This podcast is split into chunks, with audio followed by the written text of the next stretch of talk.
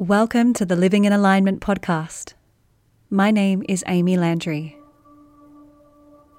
Through a collage of conversations, here we distill mindful living and timeless wisdom within a modern, everyday context.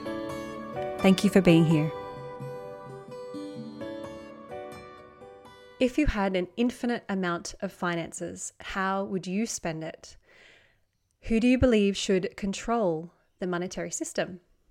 Maybe it would be better off in the hands of the insightful and enterprising folk, the creatives, the meditators, the motivators, the far sighted, the perceptive, the healers, the givers, and the volunteers. Maybe that is you. Denise Duffield Thomas is the money mindset mentor for the new wave of entrepreneurs and those who want to change the world. Her books give a fresh and funny roadmap to creating an outrageously successful life and business. Denise helps women create wealth through her mindset courses and practical wisdom on releasing money blocks. She is a lazy introvert, a Hay House author, and an unbusy mother of three exhausting and adorable kids. She owns a rose farm and lives by the beach in sunny Australia. So, welcome, Denise. So good to have you. Thank you. Well, I have to say, the unbusy part probably isn't as true this week. but mostly true. Wild times right now. Mm-hmm.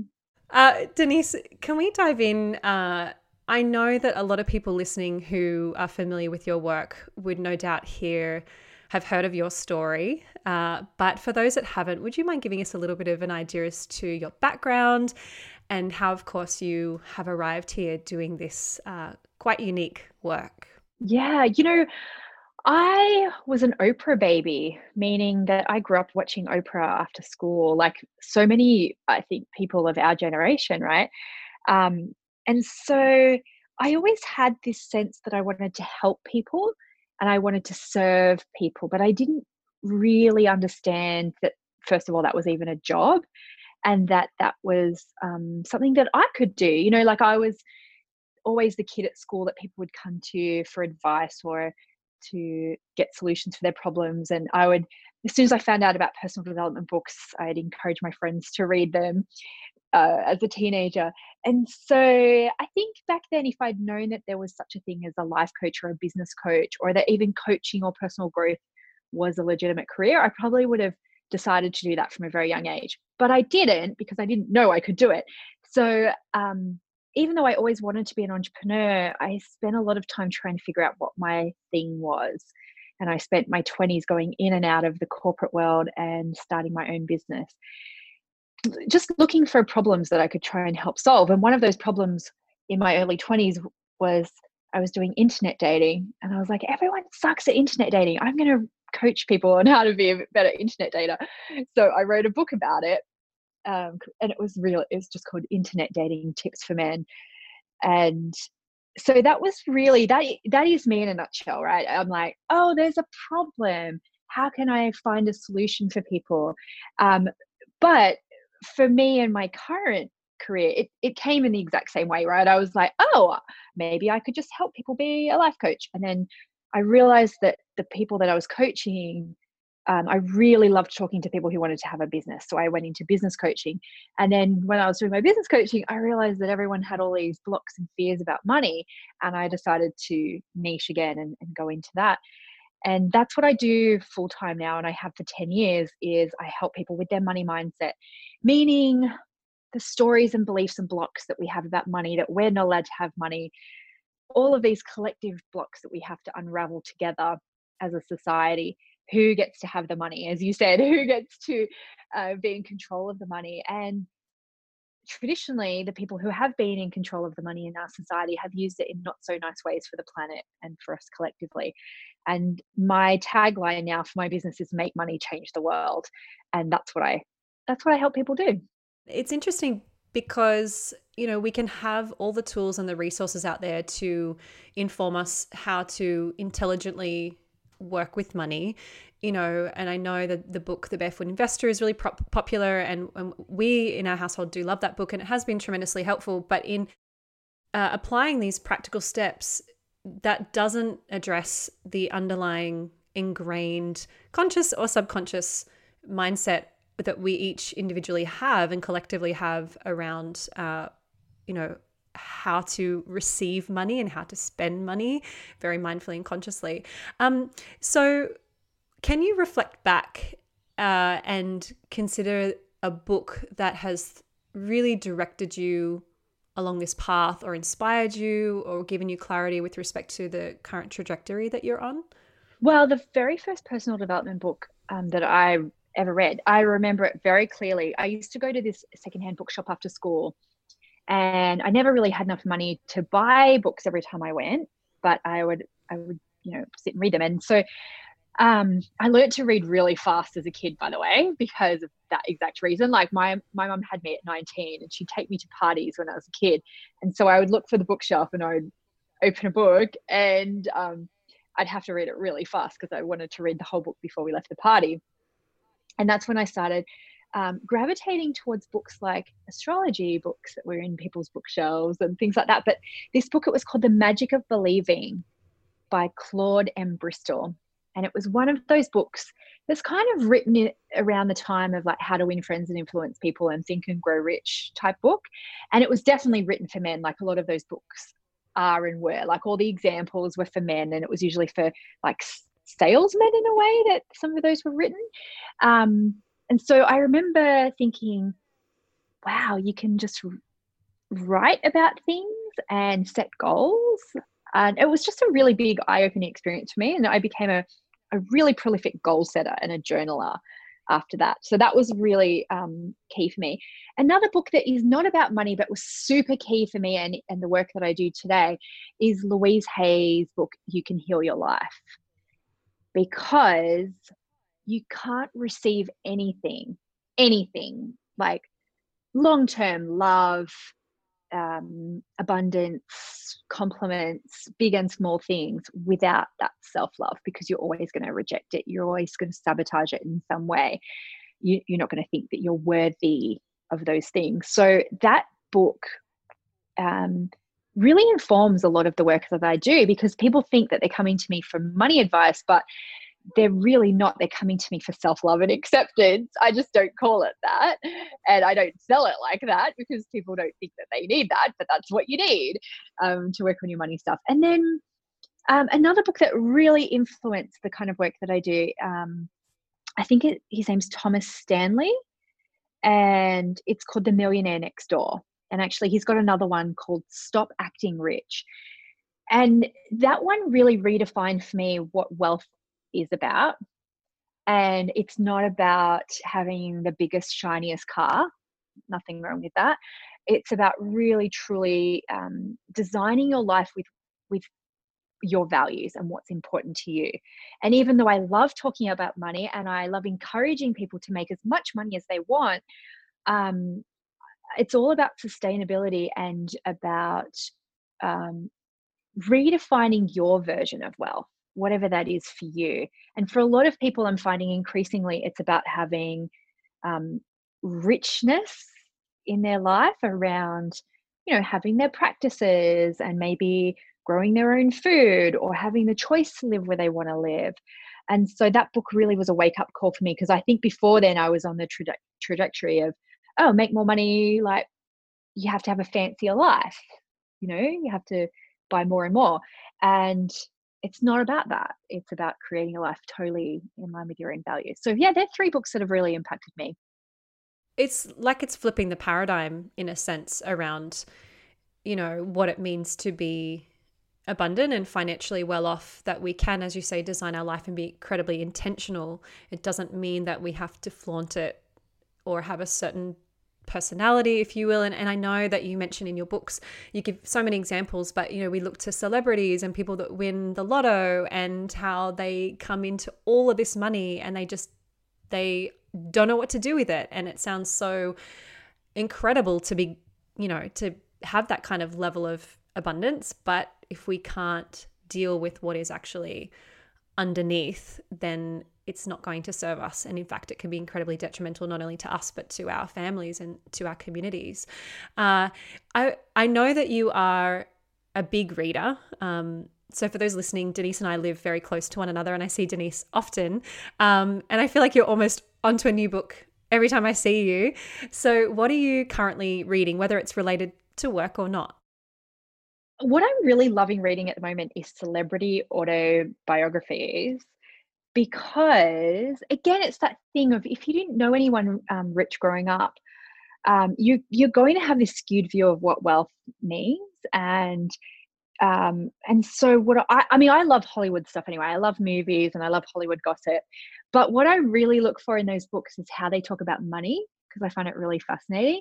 And so i just finished reading elton john's autobiography. It's called me and it's so fascinating because he's he's really that celebrity archetype with his money too and he talks about all the things like that he has bought and spent money on and he keeps on saying and i don't feel guilty about it at all he's like my flower bill is insane and I don't feel guilty about it. He's like, I love the joy of it and I love supporting businesses. And he's like, my my auntie was really down in the dumps one time. So I just called up my local car dealership and sent her a new car. and I just was like, oh my God, it's so funny. But what's the now that the work I do with thousands of people on their money stuff, I realize that sometimes the the numbers might be different, but the behavior behavior might be the same. So someone might look at that and go, "Oh, Elton John, how extravagant!"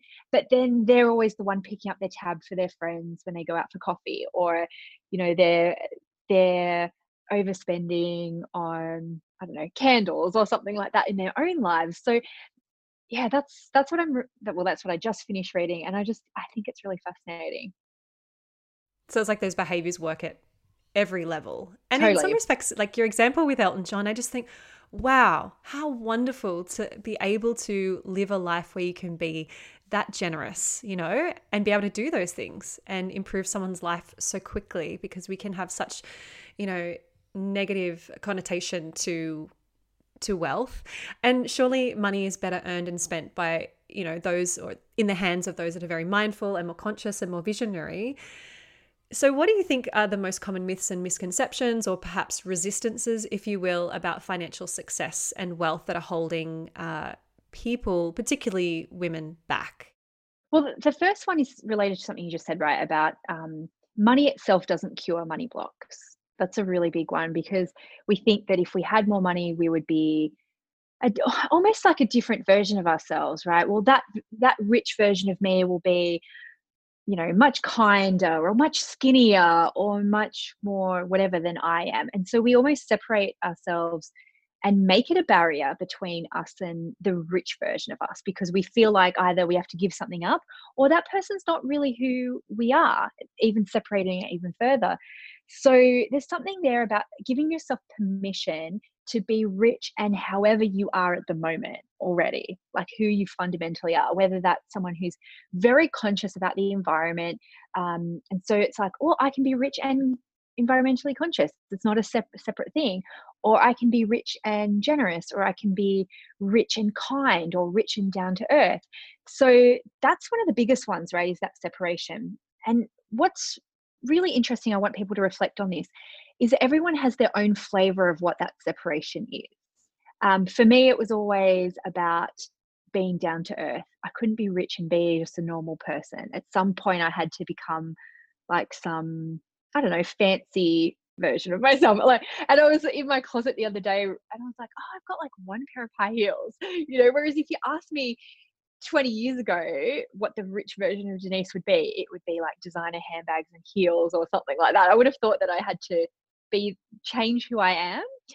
But other people have got some very serious ones that really stop them from making money. So a really very good example is um, I can't be rich and be a good mum. And so you can see if you've got that fundamental belief operating in your money system, you are probably going to procrastinate working on your business.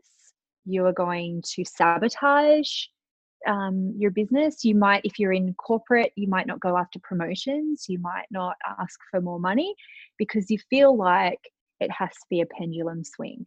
And it, it leads to a lot of guilt for women. Um, men tend to not have that one. And actually, there's studies that say that they often make more money after having kids because their companies see them as like more responsible and stable and all that kind of stuff, which is funny in itself. Um, but another couple of examples that people might have is around love and money. So I I know quite a few women who are kind of in their 40s, very successful and single, and they've really struggled to find a partner because every time they do, their business goes crappy. And then when their business is doing really well, they seem to really struggle with the dating world. Um, and there could be some true reasons around that, right? Where there could be men who are intimidated by that. But I think sometimes those beliefs that we have to give up one or the other create some really self sabotaging, um, self fulfilling kind of behaviors. So it could be health. So, especially if you've had a job or a business that really burnt you out, um, when you start to create success in another field, like your uh, business, for example, doing something that you love, you still might feel like, oh my God, if I get too successful, I will burn out, or I'll have to lose my health, or I'll have to give up something. Other people, it could be integrity, or feeling like they're going to lose all their friends, or um, something else is going to have to be given up for that money. And I think that's probably one of the biggest things that I see. And but everyone has to find what their own one is because I don't feel like I don't feel it with the mum thing. I don't know if you do, Amy, but I feel it with the like the friendliness, the down to earth thing. That for me is always a, I have to really work at it each time I hit a new level of business. I have to like really examine my beliefs around it. Yeah, I, I don't feel it with the mum thing either. In fact, being a mum gives me more motivation to be successful for my family and what I the vision that I have for my family. I think it's probably though more uh feeling so you know concerned about what other people will think of me, you know, that external sense of judgment. But, you know, I, like you and I have known each other, I think since, I think approximately, I'm going to say 2013, maybe, you know, and I have to testify to the people listening, like knowing you and Mark, you guys have obviously, your businesses have grown, you've been so successful at everything you've done, and, you know, you've, you've become parents. Uh, but you and Mark are just still the same people. And yeah it's still but it's still it's so important i think to as you said surround yourself with people that are walking and talking examples of true really incredible success and hardworking success. Uh, and you know you guys are not flaunting it in any way shape or form and form and you have a lot of integrity. And i know that you denise um, you know have an interest in even like simplicity and minimalism and you know you guys are very intentional. And i think there is that conscious or subconscious belief that, yeah, we do have to become or we will become someone else, or it's icky to kind of be in that level of wealth. And I think that, as you said, again, it's definitely heavier for women. Oh, yeah, absolutely. I think when you're saying about the judgment too, that can be a really big one for people thinking, oh, I'm going to leave people behind, or, or my friends won't like me anymore, or you know and it's a real feeling of being kicked out of your tribe right you know i i grew up in housing commission a lot of my friends grew up in the same way and there was times where i was like oh my god they're going to think that i'm like this snobby bitch now um instead of just you know they're always they're always like oh yeah you're just literally the same person you were in year six but um, it's it's a story that I have to work on, you know. And this is the thing too: if people you don't find the story and then you fix it forever, it's literally something that you will continually have to work on. You know, like when we moved to this house, which is, it is a very abundant house in a very visible area. Like I felt that same feeling again of, oh my God, I can't be too, I can't be too visibly successful because people will think that I'm a snobby bitch. And um, yeah, it's it's one I have to think about all the time. But a, a, another story around that too, because we've all got layers and layers of stories is that I was thinking about my kids. I was thinking, oh my God, are they going to be, you know, resilient and ambitious like I was growing up in an abundant house and having abundance around them? And so I realized I had an extra layer of story around that, around that you have to really struggle to be worthy of success. Like you have to like go through something to be resilient. Um, not that you can teach them resilience in in other ways. So i'm coming up with new stuff all the time around my money mindset and i'm definitely a student as well as a teacher of it. Lifelong path as everything is for sure. And i've literally as you've been speaking connected some dots here. Tell us tell us tell us.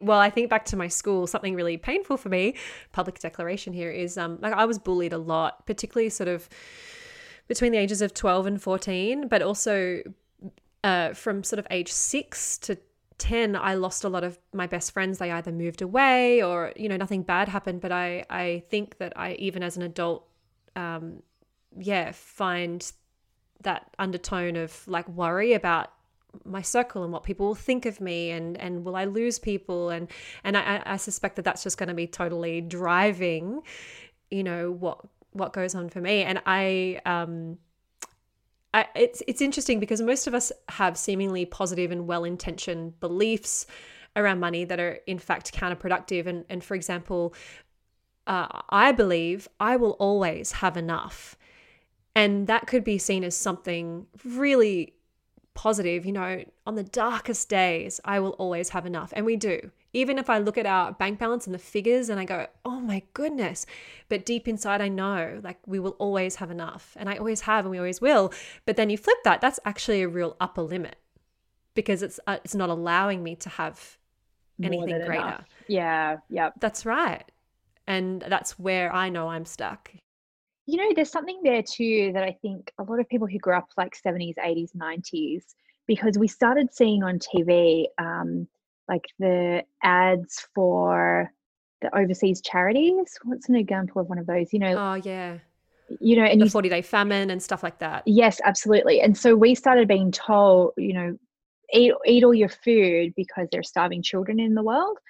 And I think that's really set up a belief for a lot of us that we're allowed to have enough and we have to be really grateful for what we have, but we're not allowed to have more than we need because there's something there about like not finishing all the food on your plate. Is such a it's such a simple but very symbolic example of you know what? I've had enough but i, I it's wasteful. It's wasteful to let this go. And i find i know that you are a very good saver because it's in your money archetype too but a lot of people i i know who struggle with savings i think it comes from that place of feeling guilt about having more than you need, having excess. And it feels, I don't know, it feels inappropriate somehow, or it feels greedy, or it feels like you're not using that that money. Does that make sense? Yeah, totally. Yeah, and I, I remember growing up with my grandparents, that was definitely a thing. Like you finish the food on your plate. You are so lucky, which is so true.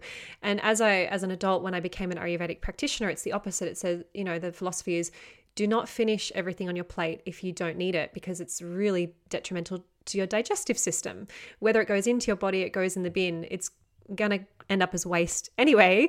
You know, obviously there's some nutrition there, but it can actually be a disservice to stuff yourself um, till you're sick. So there's that was how I overcome overcame that belief. But yeah, it's very conditioned, I think, um, through the generations? I think there could be a whole, we could do a whole episode on food and money because in some cultures, it's considered really rude to finish everything on your plate because it's almost showing your host that you're not being taken care of and that you're still hungry. And so it's a sh- sign of respect to leave just a little bit so you can be like oh my god you're so generous thank you i can't i literally can't finish everything and you can imagine that that could set up some interesting beliefs down the track of as well of like I have to hide my true desires and always like show that uh, you know that there is enough even if I feel like there isn't. So there could be so like there could be a whole book about cultural practices around food and how it relates to money. Totally, totally. And how we circulate money is no doubt incredibly important. So, what we do with the money that we have.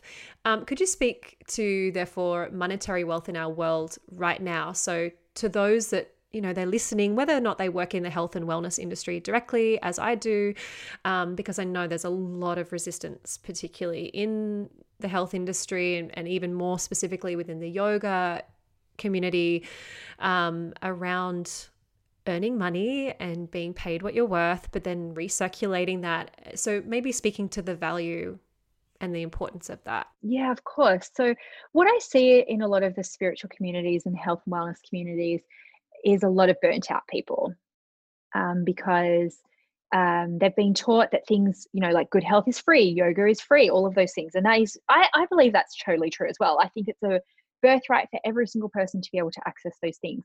And they can. And it does not mean that each individual has to burn themselves out in service of that because it's not necessary, especially in today's world where we can thank technology for being able to leverage our time and energy. So we can be very um, generous and give, but we can also make sure that we're not burning ourselves out in service of that. So that's that's huge, first of all.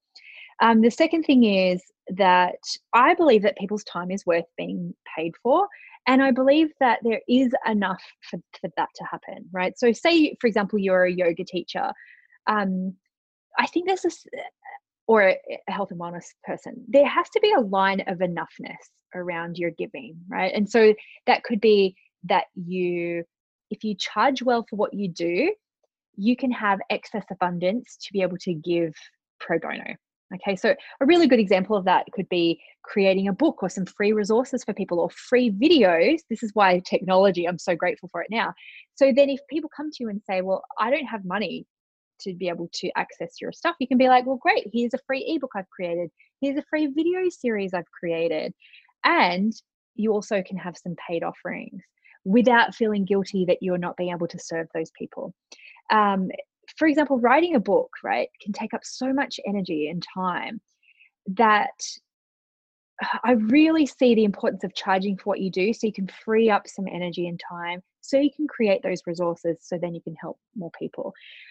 But most people get stuck in the just the free giving, giving, giving and they're actually putting a cap on how many people that they can serve ironically right? Because it's like they're doing it because they feel like they want to serve everybody but they can't because they literally do not have enough hours in the day to do that. So you buy back some of your time and energy by charging people um, with a win-win and then you can be able to open up. I mean you your free stuff on youtube amy could serve millions of people without any extra additional time on your side but that takes time and energy to do right that you wouldn't be able to do if you were just serving people for free all the time, one to one.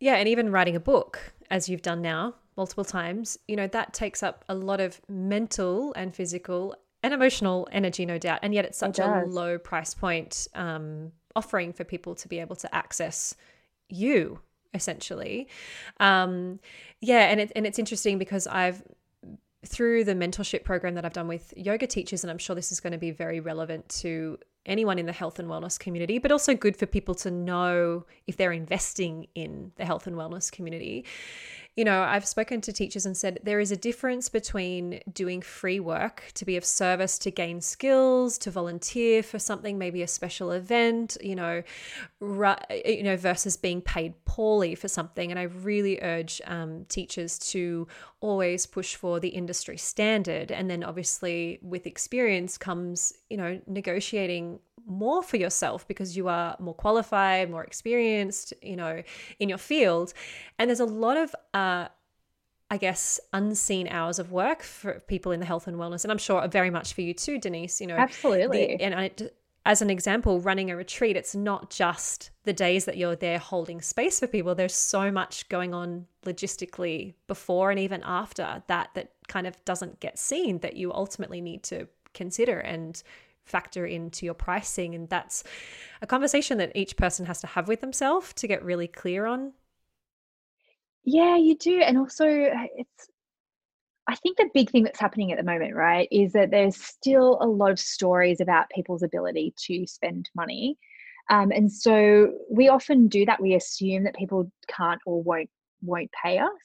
And actually, I feel like even more now, people who can afford to really want to you know like they really want to have business as usual at the moment they want to pay their their community and their people that they um, are helping because they know that we need to circulate money right now that people are very fearful and um, and so don't assume like and, and this this is true in so many spaces but i saw this today on one of my um, feeds a friend of mine her mum writes books and she said oh i really want to send books out to people at the moment she's got these books about grandparents right? And she goes, oh, I really want to send them out to um, grandparents at the moment to read to their grandchildren on Skype. She said, do you think it's okay if I charge postage? Because otherwise I'm going to have to you know pay for that. And first of all i said of course but also don't assume that people don't want to buy a book right now because they're probably i mean it's probably under $20 right? And there are a lot of grandparents out there who would gladly pay that to an independent author to be able to read books to their kids. So sometimes we're looking at that assuming that everybody in our community is struggling and they're not and they don't want to be given free things. And actually i i prefer to pay for things than be given things for free because i know that i can afford it. Um, and i'd rather you know i'd rather contribute in that way because then that's that's great. Then she can give some free to people who can't but but most people would be happy to pay. So why are we making stories up about it? I went and bought a book the other day myself and it's a new book published by a friend of mine who's a yoga student and she's published a lot of books but it's a, a children's book that i got you know for atlas. And um, you know given the context of what's happening right now as we record this conversation around the world you know in our household we've definitely been impacted financially. But again the positive side of my story of that we'll always have enough i made the decision to just go and buy that book because I know it'll be okay, you know, and I wanted to support her in her launch, which is happening in the thick of everything that's going on right now. And I, I guess I believe that what goes around comes around, and it was such a pleasure to do it. And we had such a delightful afternoon, like reading the book time and time and time again. So that investment just brought so much joy. Um, so yeah, what you what you're saying makes a lot of sense, certainly. We can't um, judge what people value in their lives as well you know what might seem frivolous at, at one particular time might be really essential for someone else. And a really good example of that is candles right? You know you might think oh god i'm selling candles. That's not a essential item right now. Well for some people it really is. Like it's it's something that um, brings them joy and comfort and they're willing to spend money on that as opposed to, to something else. And the cool thing is we're also individual that each person is going to really value something different at the moment and like we just um, we just got a dog and so i'm in a, a lot of puppy groups and there are so many people who want to you know are willing to spend money on their pets right now you know because everyone's at home but like that's not an essential item but we can't judge what makes people feel good and what they want to spend their own money on. And hey having a candle if it's going to support you emotionally through something could be not only incredibly valuable, but I just thought in my head too as you were saying that I was like, but hey, that you'll know what a great investment that is when your power goes out. You'd be like, yes, I'm so glad I have that candle. What a great investment. So I guess you just never really know the value of something in, until you're experiencing it anyway. I would love to know, Denise, if you could speak um, to a person in your life that you would say has been really a great mentor or teacher, whether directly or indirectly um, in your life, maybe even right now and in the past? Well, I mean, it sounds so cliched again, but Oprah um, has been such an inspiration for me for such a long time and for different reasons, right? So early on, uh, it was as a teacher because I think in the in the 90s, a lot of her shows were very issue based. And so I was, I learned a lot about like red flags for domestic violence and um, about the AIDS crisis, like things that I wasn't learning about in school. It really felt like she was expanding my worldview of, um, of, you know different people's challenges in the world. So that was really important. And then when she started to do the Angel Network stuff, which was about um, philanthropy, she was encouraging people to send coins and fundraise for different projects that she was um, funding. Um, so that the the philanthropy part was such a big influence for me too. And then when she did her school in South Africa and her um, Christmas stuff in South Africa. And then what I really loved too was um, when she started to do the behind the scenes shows about how the show was made and how the team worked together and seeing her as a boss was really inspiring too. And then what I noticed in the last probably three years is that she really shifted from work all the time into more joy because she sold, you know, she sold her show and, um, well, not sold her show, she ended her show and um, she just shifted her work. And that's when I really saw her doing things like gardening. And like you could just see the joy on her face, like her, her everything started really shifting and changing. I think when she stopped working on her show every day, she was traveling for pleasure. Like she really started talking more about pleasure and um, and then what I've really noticed recently she's really championing women of color and projects of color and just showing to me her integrity around um, like being a champion for what she really believes in and how she chooses to amplify things in her life with her influence. So yeah, you know, from from just so many different angles, she's been a real inspiration to me. And I have met her, and um, I had a really interesting interaction with her because it was a group of about 50 people and we could ask her anything but i was so intimidated to ask her a question. And so i thought oh, i will ask her i will i will but just not right now. And so she came out and she goes oh and she pointed to me she goes are you wearing a camilla caftan? And i went yes. And i said I said, "Oh, yeah, like I had to buy something special because it's Oprah. Like I couldn't just like wear Target." And she said, "Oh, excuse me, I shop at Target all the time." And I went, "Oh, of course you do." And then she said, "Why are you here?" And I went, um, because I've been watching your show since I was a kid and I wanted to come and say thank you. And she said, Oh, I raised you. And I was like, yes, because it's like she's my mom, right? She's like my mom, my sister, my aunt, like all of those things wrapped up uh, in one. And she said, but what did I teach you the most? And I said, you taught me to break the cycle. Like every single lesson, every single show is really about, you know, becoming that person that you want to be and breaking those cycles of of your family or your legacy or a situation that you've grown up in, all of those things. Um, yeah, it was really cool. But a really funny, uh, like, aside to that story, I was preg- really pregnant when I was there. And when we got to go and have a photo with with her, she kind of looked at my stomach. But I remember reading stuff about how she would never comment on someone's pregnant belly because so many times the person wasn't pregnant. And so she learnt that uh, really painfully in her show. So she kind of looked at my belly. I didn't say anything. And then we took the photo and I said, thank you. And I was so excited to get the photo back. I was like, oh my God, I can't wait. So they finally sent it. And being pregnant, like your boobs are all over the place. And so like I had these really prominent nipples in the, in the photo.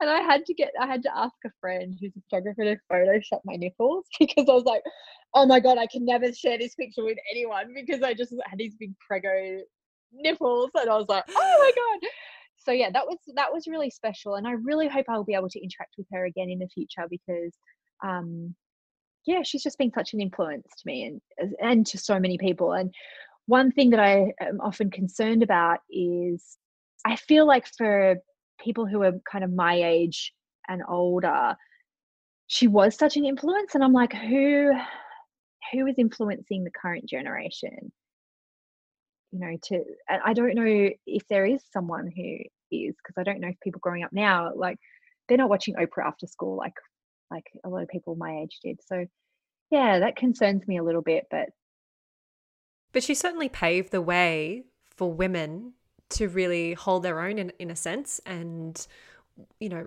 walk their path that they really want to walk right? It was like she she's led led the you know led the path essentially from the front line herself yeah, I think she has. And she seems like she's someone with such great integrity. And I remember kicking up my feet on the couch in the afternoons as well, growing up watching her too. And she, yeah, she just continues to evolve, which is really inspiring. It is inspiring, but like again with the money stories, right? You know, I whenever I've read any books about her, um, because I've read quite a few autobiographies about her, it's it's really funny her money stuff because she's always said like I've I've had no problem earning money. I've had no problem asking for money. I've had no problem negotiating contracts. And you can tell from such a young age, like she's owned her IP. And that's why she's so wealthy compared to other people who've been in media because she owned her show, she owned her image, she owned everything. Um, but there is one common thread in that is that she's an overgiver. And we can all learn from that too of um, not wanting to try and rescue people in our in our lives with money or feeling overly responsible for people. And that comes up again and again where she's tried to you know like buy houses for people or try to solve problems for her family with money um, and yeah i think that's a really good lesson too right is that it's it's okay to not try and rescue everybody Well, I guess it, that means if you're rescuing people, they're never learning the lessons. They're never breaking through, you know, their own resistances and money blocks and their stories and their conditioning. You're not giving them an opportunity to work through that. And yes, it's must be so magnificent to be able to live a life and comfortably be that generous. But yeah, you're almost taking an opportunity away from people and can be to some degree a little bit of a disservice. So it kind of goes both ways, doesn't it? Well, it does. But um, there's another lesson that she, I think, has taught me too is around boundaries. And I remember reading this about uh, when she used to run her show, like she would stop and she would shake hands with every single person and she would hug every single person and sign things. And if people wanted to come back and into her office, she'd let them, right? She just had no boundaries at all. And she said this one lady one time said, oh, I've got something really important to talk to you about. Can we go back to your office? And this is after like filming, you know, all day and being so exhausted and giving so much. And she got back into the office and the lady said, Oh, I saw that you have given away houses. Can you buy me a house? Like just for no reason, just buy me a house. And after that, she just realized that she needed to set boundaries. And that's when she stopped um, you know, stopping and shaking every every single person's hand after her show, just being like, it's enough that I'm giving what I'm giving, and that, that's enough. And I think there's so many lessons that we can learn in, in so many industries, right? The person who um, is a is a health coach, and instead of doing 45 minute sessions, you do three hour sessions because you're trying to solve every problem of someone's life. Or I'm sure there's equivalents in like the yoga teaching world, right? Of just giving so much and over giving that you are enabling people sometimes to stay in their stories or you're just burning yourself out out of lack of boundary. And speaking of boundaries, just diverting here slightly, um, what does a life living in alignment look and feel like to you, given your situation and? Yeah, um, I just always have to keep on reminding myself that I can only offer what I can offer. And and that's living in alignment with me, right? It's like going, what do, what feels good for me, what feels good and easy for me to offer. Okay, well, why don't I build my business around that? because I know then I'll have energy to show up and and give. And not feeling like I have to be everything to everyone, not feeling like I have to solve every problem of every person's life, which um, is hard for me as someone who is of service. Virgo wants to be of service to people. Um, and so I always have to come back to that. How is this? How is this um, being easy and enjoyable for me? Because then I know that I can shop and give. And and you know, I still over deliver. I still um, feel like I should help people in other ways, but I just try and come back to that all the time. Yeah, and you are a generous person. I I loved seeing what you did recently. Your, there's a post on Facebook, and given the times that we're in right now, again as we're recording, and you went and just like invested in a big bunch of businesses because you know you can, and again that's how you've circulated money and energy and intention with supporting people, and that's that must be a pretty awesome feeling. It is. I imagine it is having like having money to give feels amazing. But I remember when I was living in London and I was super broke. Um, whenever I wanted to feel abundant, I would um, give money in some way, and like it would be like 20p, right? Like 20 pence, 50 pence, because I didn't have a lot, but I would do it to feel rich. And I would remind myself that it's the same. Me giving 20p right now is going to be the same as me giving 5,000 in the future and it will feel just as good and if it if it feels hard now it's going to feel hard later even with money and and you know i was feeling really good i was like oh yeah cool giving that you know i think it was about $6000 that i invested in my community in different courses and then i saw sara blakely she's doing um like 5 million or something and i was like oh it's the same as someone giving 5p when they don't have any money or giving $50 or $500 or 5000 and so it's not about judging where you are it's about um, being able to to give to feel generous and wealthy because that's changing our insides to, to who we are like seeing ourselves as being someone who has enough to give and who is generous and wealthy and i remember writing very like from really as soon as i found out about the word philanthropist from oprah I would write that in my journal. I'm a wealthy philanthropist. um, but it starts with where you are right now and not judging where you are right now.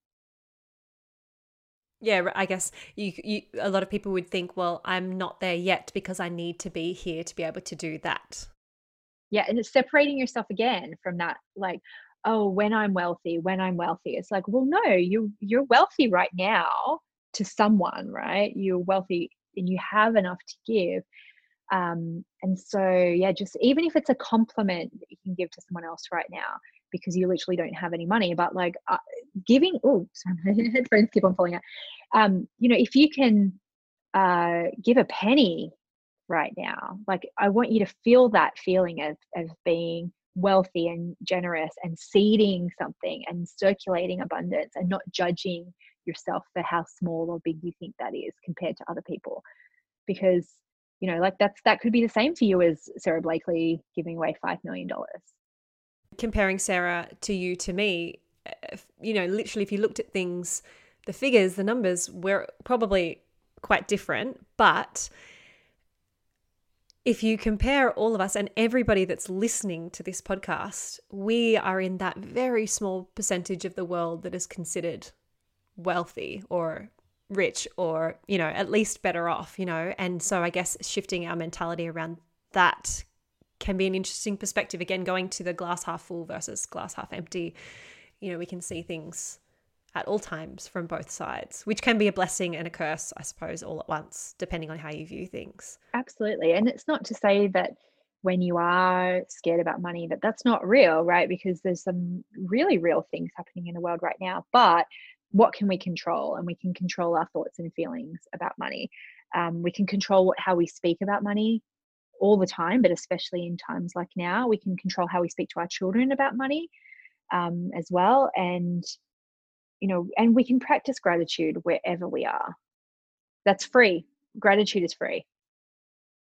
Yeah, and some things that you have talked about over the years have really stuck with me. And one of which, like, I literally thought of you yesterday because I opened our mailbox and we got our water rates in the mail.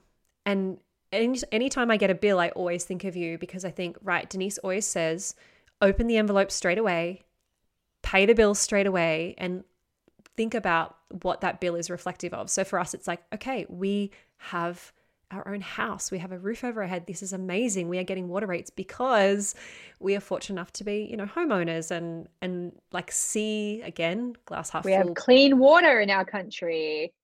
You know, like yeah, we can drink. We can yes, we can drink out of our taps. We can, yeah, exactly. We can shower, we can bathe, we can flush a toilet. So, at that baseline level, I think that's been incredibly empowering to just to observe and monitor. Because you know you I, I, I, still have moments where i'm like oh good timing you know everything's coming in. And and even this month i'm due everything for my car. And yet i have a car. We have two cars that are very well functioning and so really seeing things different seeing bills differently and you know even practices that you've shared over the years with like cleaning out your wallet cleaning out your bag and making space for money to come in i think these yeah. are really simple and often overlooked practices um, that are very yeah empowering and and helpful and you know what like i still have those moments sometimes with bills because i mean my some of my bills are freaking huge you know like um my tax bill for example.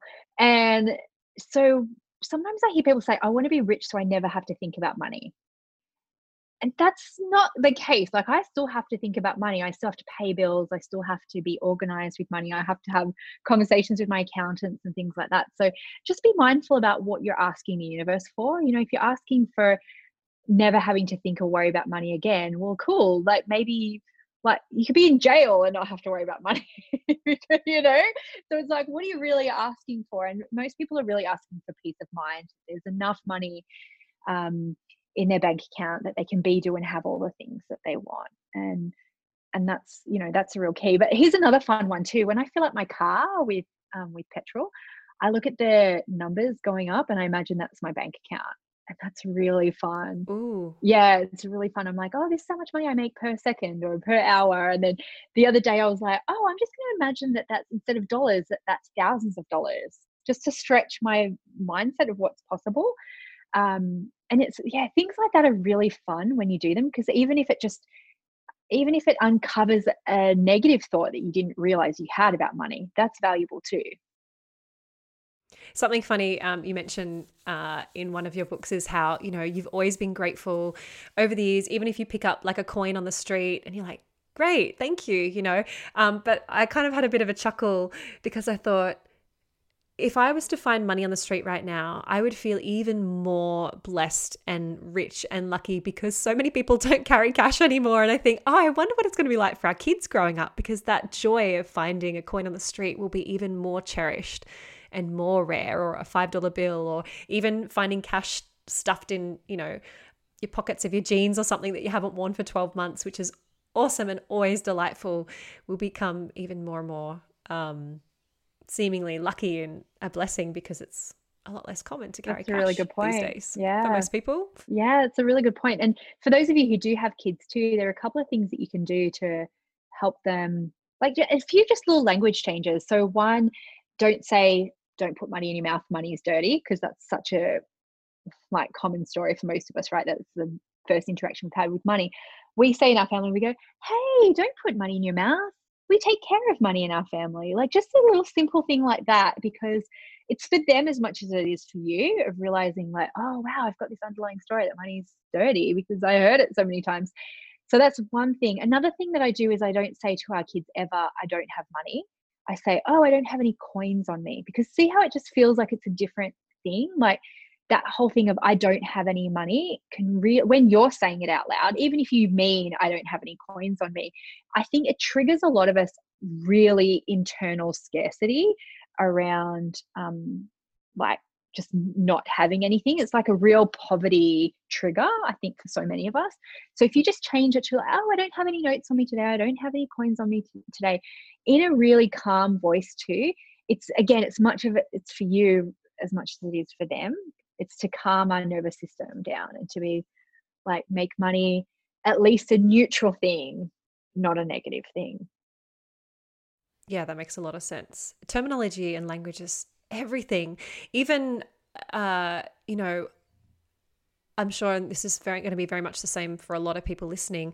Words like abundance feels good and success might feel good, but literally like the word rich might be like, oh, or there's certain words that you can feel a discomfort around. And it's really, I think, fascinating to sit with that because they might all mean the same thing, or it's just because you've put a story to that word, which is obviously going to be anchored in whatever your blocks are around that money coming in. Definitely. And then obviously, like you say, we are kind of subconsciously teaching that to the next generation. Yeah, we really are. And even um, I remember when I was dating Mark, the way he said money triggered the shit out of me because it was so he'd say it almost apologetically. So he'd always like have this micro pause before he said money. Um, because for him, like he, he comes from like his mom is really like money conscious about everything, like counting every penny, and she's really good with her money, but so he learned that from her. And so he would go, money. And like, I'd go, oh, so we had to have a conversation around that of like, hey, the way you say money, like, let's talk about your money mindset and what are your stories about money? Because obviously, if you're in a relationship, the your partner's money mindset can impact yours hugely. Mm. I've noticed that too. Even when, you know, in our household, we combined bank accounts and combined finances that definitely change the dynamics and the energy around our household overall income versus, you know, when things were separated.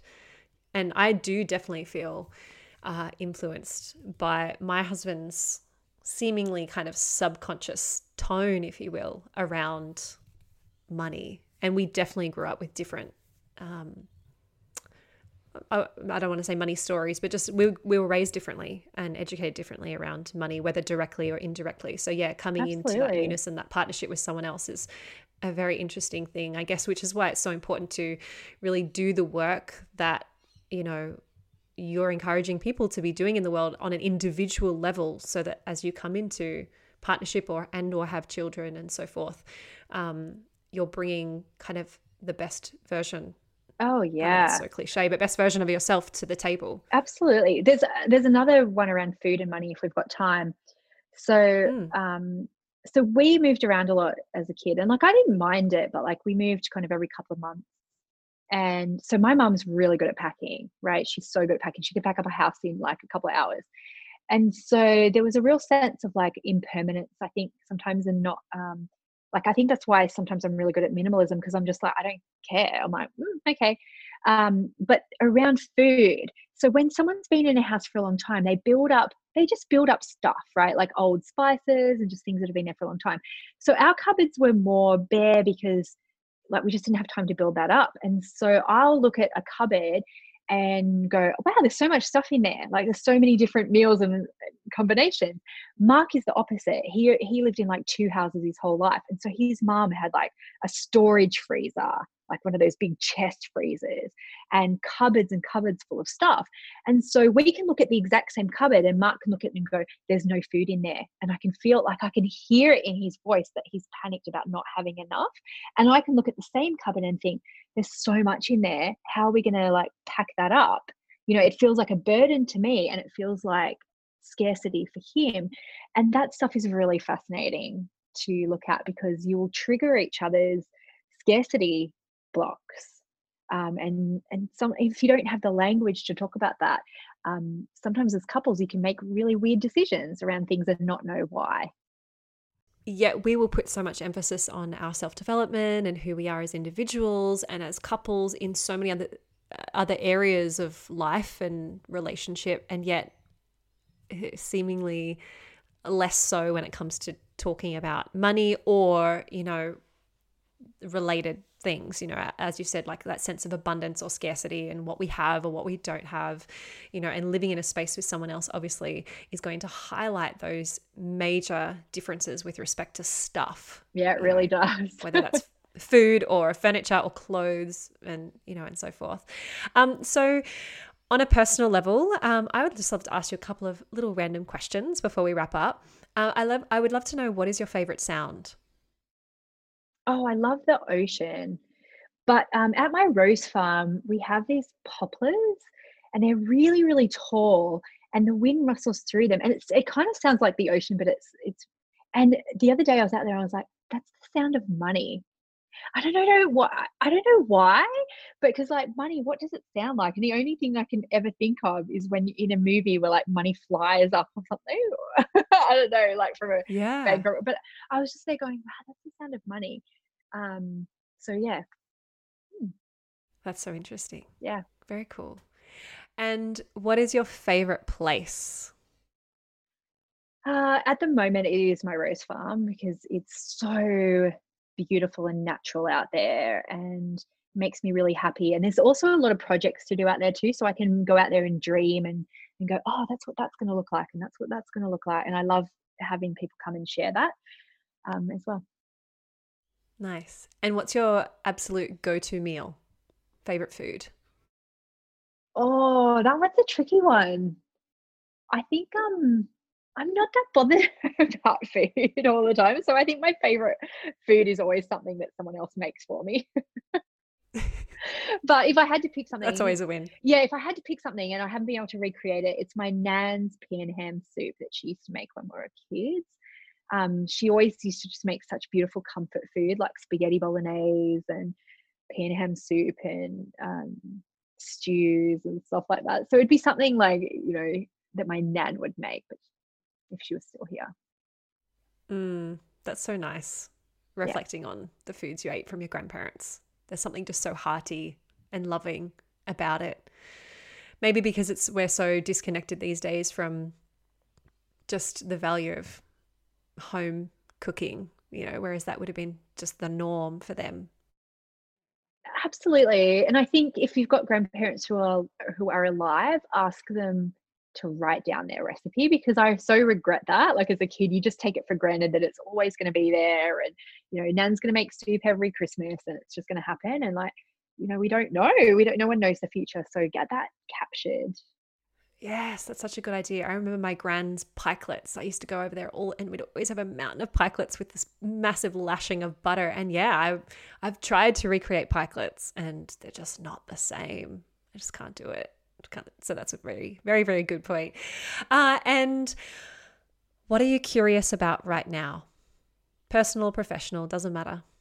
I'm curious about where the world is heading because no one could foresee the you know the things that were going to happen in 2020 um, and so i'm i'm curious about how it's going to change us and i really hope it is for the better i hope it's going to lead to some really good things um, and i'm curious about the like this the future of politics you know like with um, hopefully with more women going into into politics i'm curious how that will change how it will change the world I think the planet is loving what's happening right now, just like this massive exhalation or something, you know, with the major improvement of pollution. And I know it's, you know, we can't have planes down and cars down and everybody inactive, so to speak, forever. But um, I definitely think there's a great sigh of relief, um, you know, from the planet and our environment, which is a you know a silver lining if you will of what's happening at the very least at the moment. And and yeah politically i hope this shakes things up for the better. You know we look to new zealand and i, I really think what's going on there at the moment's really inspiring. Um yeah. yeah so. So i um i watch new zealand really closely because my friend james shaw is the climate change minister there and we worked together in london about a decade ago and you know, like back then, he's he set a really strong goal to go go home to New Zealand and, and be in politics, and it's like he wouldn't have been able to foresee how his skills at the time, like you know, would really be needed in 2020. You know, so I think more people like that too. You know, he's obviously a man, but he's very he's got a real feminine um, leadership style in lots of ways, the collaboration and I, I'm really curious to see how that's going to change things. And you know, and there'll be women who are shit at it too, right? But like, I'm curious. that's okay. Like, we can make mistakes too um, in leadership and politics and things. But I am curious to see how it's going to shift and change the world. And I really hope it does. Like, I feel like we're almost there in so many ways. Like, I'm wearing my Elizabeth Warren shirt today, right? And it was like, oh, she was so close to getting. We were so close to having a, a nominee for the American presidency, and ah, yeah. I would love to know what have you got coming up in the pipeline, or if you want to just take a moment to share what it is that you do, if people listening are not you know familiar exactly with your work and so forth yeah well i'm really grateful that i've written books in this time because you know i, I feel like books books are really important at the moment right? So all of it, those of you who have got books like sitting on your computer ready to go get them out into the world because in times where you feel maybe feel bad about um, promoting maybe your higher end work it's perfect to have something that you can promote in times like this. So um, my books are on amazon. So i've got i've got three books for sale at the moment. Lucky bitch which is about um, learning to be an amazing manifester. Uh, get rich lucky bitch is my money book about really looking at some of your money stories and looking at your money blocks and giving you some tools around that, some of the things we spoke about today. And then my latest book is called Chillpreneur, and that's about creating a business that's in, in alignment with your personality and um, uh, that is the path of least resistance for you to make money and have a business that you love. Um, and then I'm really easy to find on the internet. So my website is denisedt.com. Come over to that. But actually, I really love when people connect with me on Instagram. So all my social handles are at, at Denise DT as well. And I love when people tell me an aha that they got from the talk um, or an action that they're taking differently from hearing, you know, us talk today.